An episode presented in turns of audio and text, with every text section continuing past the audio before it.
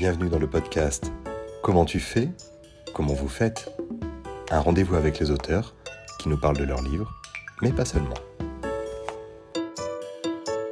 Bonjour, aujourd'hui nous présentons le travail de Caroline Stévan, autrice de Citoyenne. Elle est franco-suisse, a travaillé pour le journal Le Temps avant de rejoindre la radio suisse RTS. Alors tout d'abord, pourquoi avoir choisi la maison d'édition helvétique plutôt qu'une autre maison d'édition jeunesse? Bonjour. Alors, j'ai choisi la maison d'édition helvétique parce que j'avais déjà euh, collaboré avec eux, j'avais déjà publié deux livres euh, chez eux, donc voilà, ça me semblait être une suite euh, naturelle. Qu'est-ce qui vous a poussé à écrire? Je suis journaliste, donc l'écriture a toujours euh, fait partie de ma vie. Et puis, euh, bah, c'est vrai que j'ai souvent eu envie d'avoir des projets un peu plus au, long cours, à côté des articles que j'écrivais euh, au jour le jour et dans un rythme beaucoup plus rapide. Et puis, Citoyenne est partie de la grève des femmes le 14 juin 2019 en Suisse, donc qui a réuni des centaines de milliers de femmes et pas mal d'hommes aussi et d'enfants, plein de générations, dans les rues de Suisse. Donc, une grande marée violette à à, déferler. Moi, j'étais là avec mes filles et j'ai pris conscience de toutes les luttes qui avaient eu lieu euh, auparavant, qui nous permettaient d'être là dans la rue pour manifester, pour euh, revendiquer. Et j'ai eu envie de transmettre euh, cette histoire à mes enfants. Combien de temps vous a pris ce projet et comment avez-vous procédé?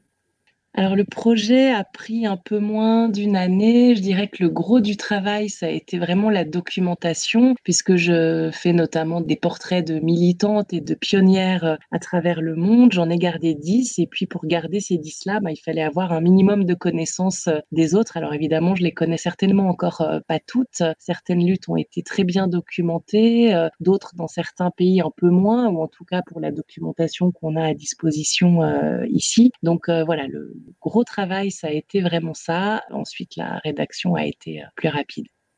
Vous avez écrit un autre ouvrage qui s'appelle Blablacar, la France et moi. Pourriez-vous expliquer cette volonté de passer d'un récit de voyage à un album plutôt féministe?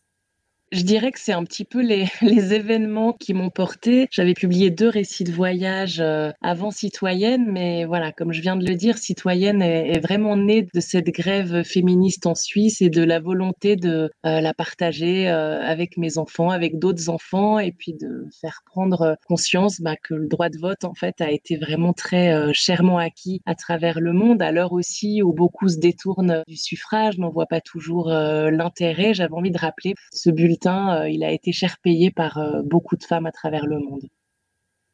Pourriez-vous me parler de votre travail en tant qu'autrice jeunesse? Est-ce que vous auriez euh, un sentiment de responsabilité quelconque? Ou parleriez-vous d'une implication dans l'éducation des plus jeunes?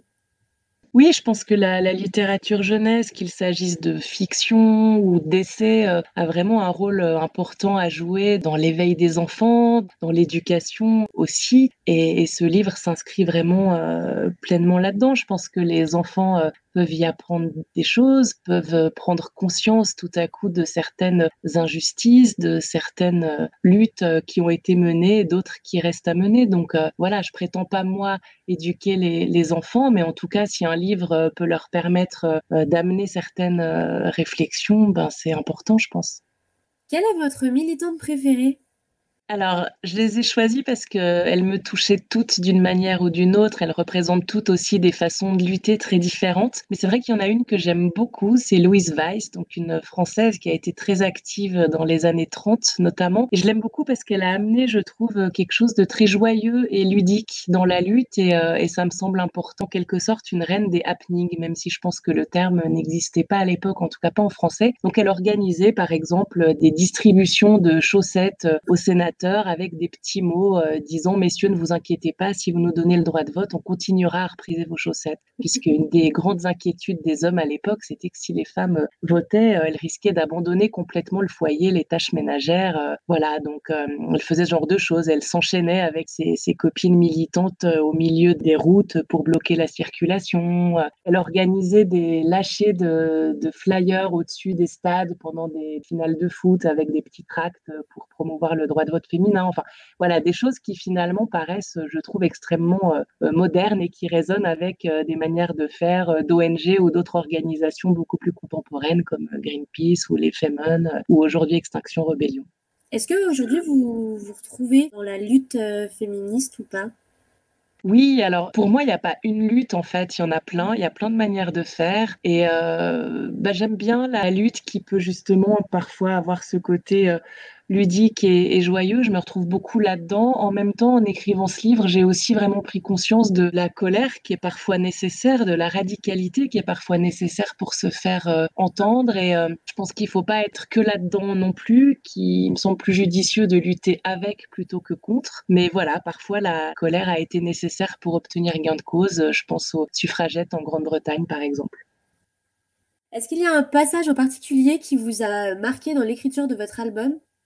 Le préambule, c'est une lettre à mes filles, donc forcément que c'est quelque chose euh, qui est euh, particulier et qui est touchant pour moi. Donc euh, voilà, c'est le point de départ aussi de ce livre. Ensuite, euh, je me suis amusée dans le premier chapitre à imaginer une scène. En fait, j'avais envie de faire comprendre à un jeune public ce qu'est une société injuste, une société dans laquelle la moitié de la population n'a pas voix au chapitre. Et pour ça, j'ai imaginé une classe dans laquelle un nouveau prof arrive et puis laisse à peu près tous les champs de décision aux garçons. Donc les jeux qu'on peut faire à la récré, les menus à la cantine, la place dans la classe, etc. Et ça me semblait une manière assez concrète de faire comprendre euh, euh, du, fait que les femmes n'aient pas eu le droit de vote pendant des, décennies. Et il se trouve qu'une enseignante en Suisse m'a prise au mot et puis que dès la rentrée euh, de l'année scolaire, elle a organisé ça dans sa classe. Donc pendant une semaine, elle a favorisé les filles uniquement, mais de manière vraiment euh, assez, assez crasse. Et puis la semaine suivante, elle a inversé. Et j'ai pu rencontrer cette classe, enfin ces deux classes, elle l'a fait dans deux classes, après ces 15 jours d'expérience et ça a été un échange extrêmement riche. Disons que même si les enfants avaient été prévenus de l'expérience, ils ont pu expérimenter euh, dans leur chair presque cette injustice et ça nourrit beaucoup de discussions et de réflexions par la suite. Quels ont été les résultats de cette expérience-là sur les enfants? Ils ont vraiment pris conscience en fait du fait que quand la, moitié de la population n'a pas voix au chapitre, c'est totalement euh, injuste, arbitraire, qu'il n'y a aucun argument qui permet de justifier ça, de le légitimer, et puis que pour la population du coup qui, euh, qui est injustement traitée, bah, c'est extrêmement euh, dur, qu'on veut se faire entendre, qu'on veut, veut crier qu'on n'est pas content, mais qu'en fait personne nous entend, personne nous écoute et que c'est très dur à vivre. Et donc ça a été intéressant pour eux, intéressant pour les garçons de se dire que bah oui les filles avaient été ou étaient encore parfois traitées de manière euh, injuste, intéressant pour, euh, pour les filles aussi de s'inscrire dans cette continuité par rapport à leurs aînés qui s'étaient battus pour le droit de vote. Quelle est la place des autrices dans le milieu éditorial suisse? Le secteur de jeunesse est-il dynamique et ouvert à de nouveaux auteurs? Alors, Honnêtement, je pense que c'est une question que vous devriez poser à mon éditeur. Moi, je suis pas une, une spécialiste de ce, de ce domaine-là. Euh, j'ai l'impression que oui, il est, il est plutôt dynamique. On a des très bonnes maisons d'édition jeunesse en Suisse, helvétique, euh, bien sûr, mais il y a la, la joie de lire. Euh, enfin, il y en a, il y en a d'autres encore. Les Max et Lily, que tout le monde connaît, sont édités en Suisse également. Après, est-ce qu'ils sont ouverts aux, aux nouveaux talents Certainement, j'espère en tout cas. Helvétique, en tout cas, à cœur de découvrir sans cesse euh, de nouveaux talents, qu'il s'agisse d'illustrateurs, d'illustratrices ou d'auteurs et d'autrices. Travaillez-vous actuellement sur de nouveaux projets? Alors oui, je travaille sur de nouveaux projets dont je ne peux pas encore vraiment euh, révéler la, teneur, mais, mais voilà, en tout cas, je me réjouis de me remettre à l'ouvrage.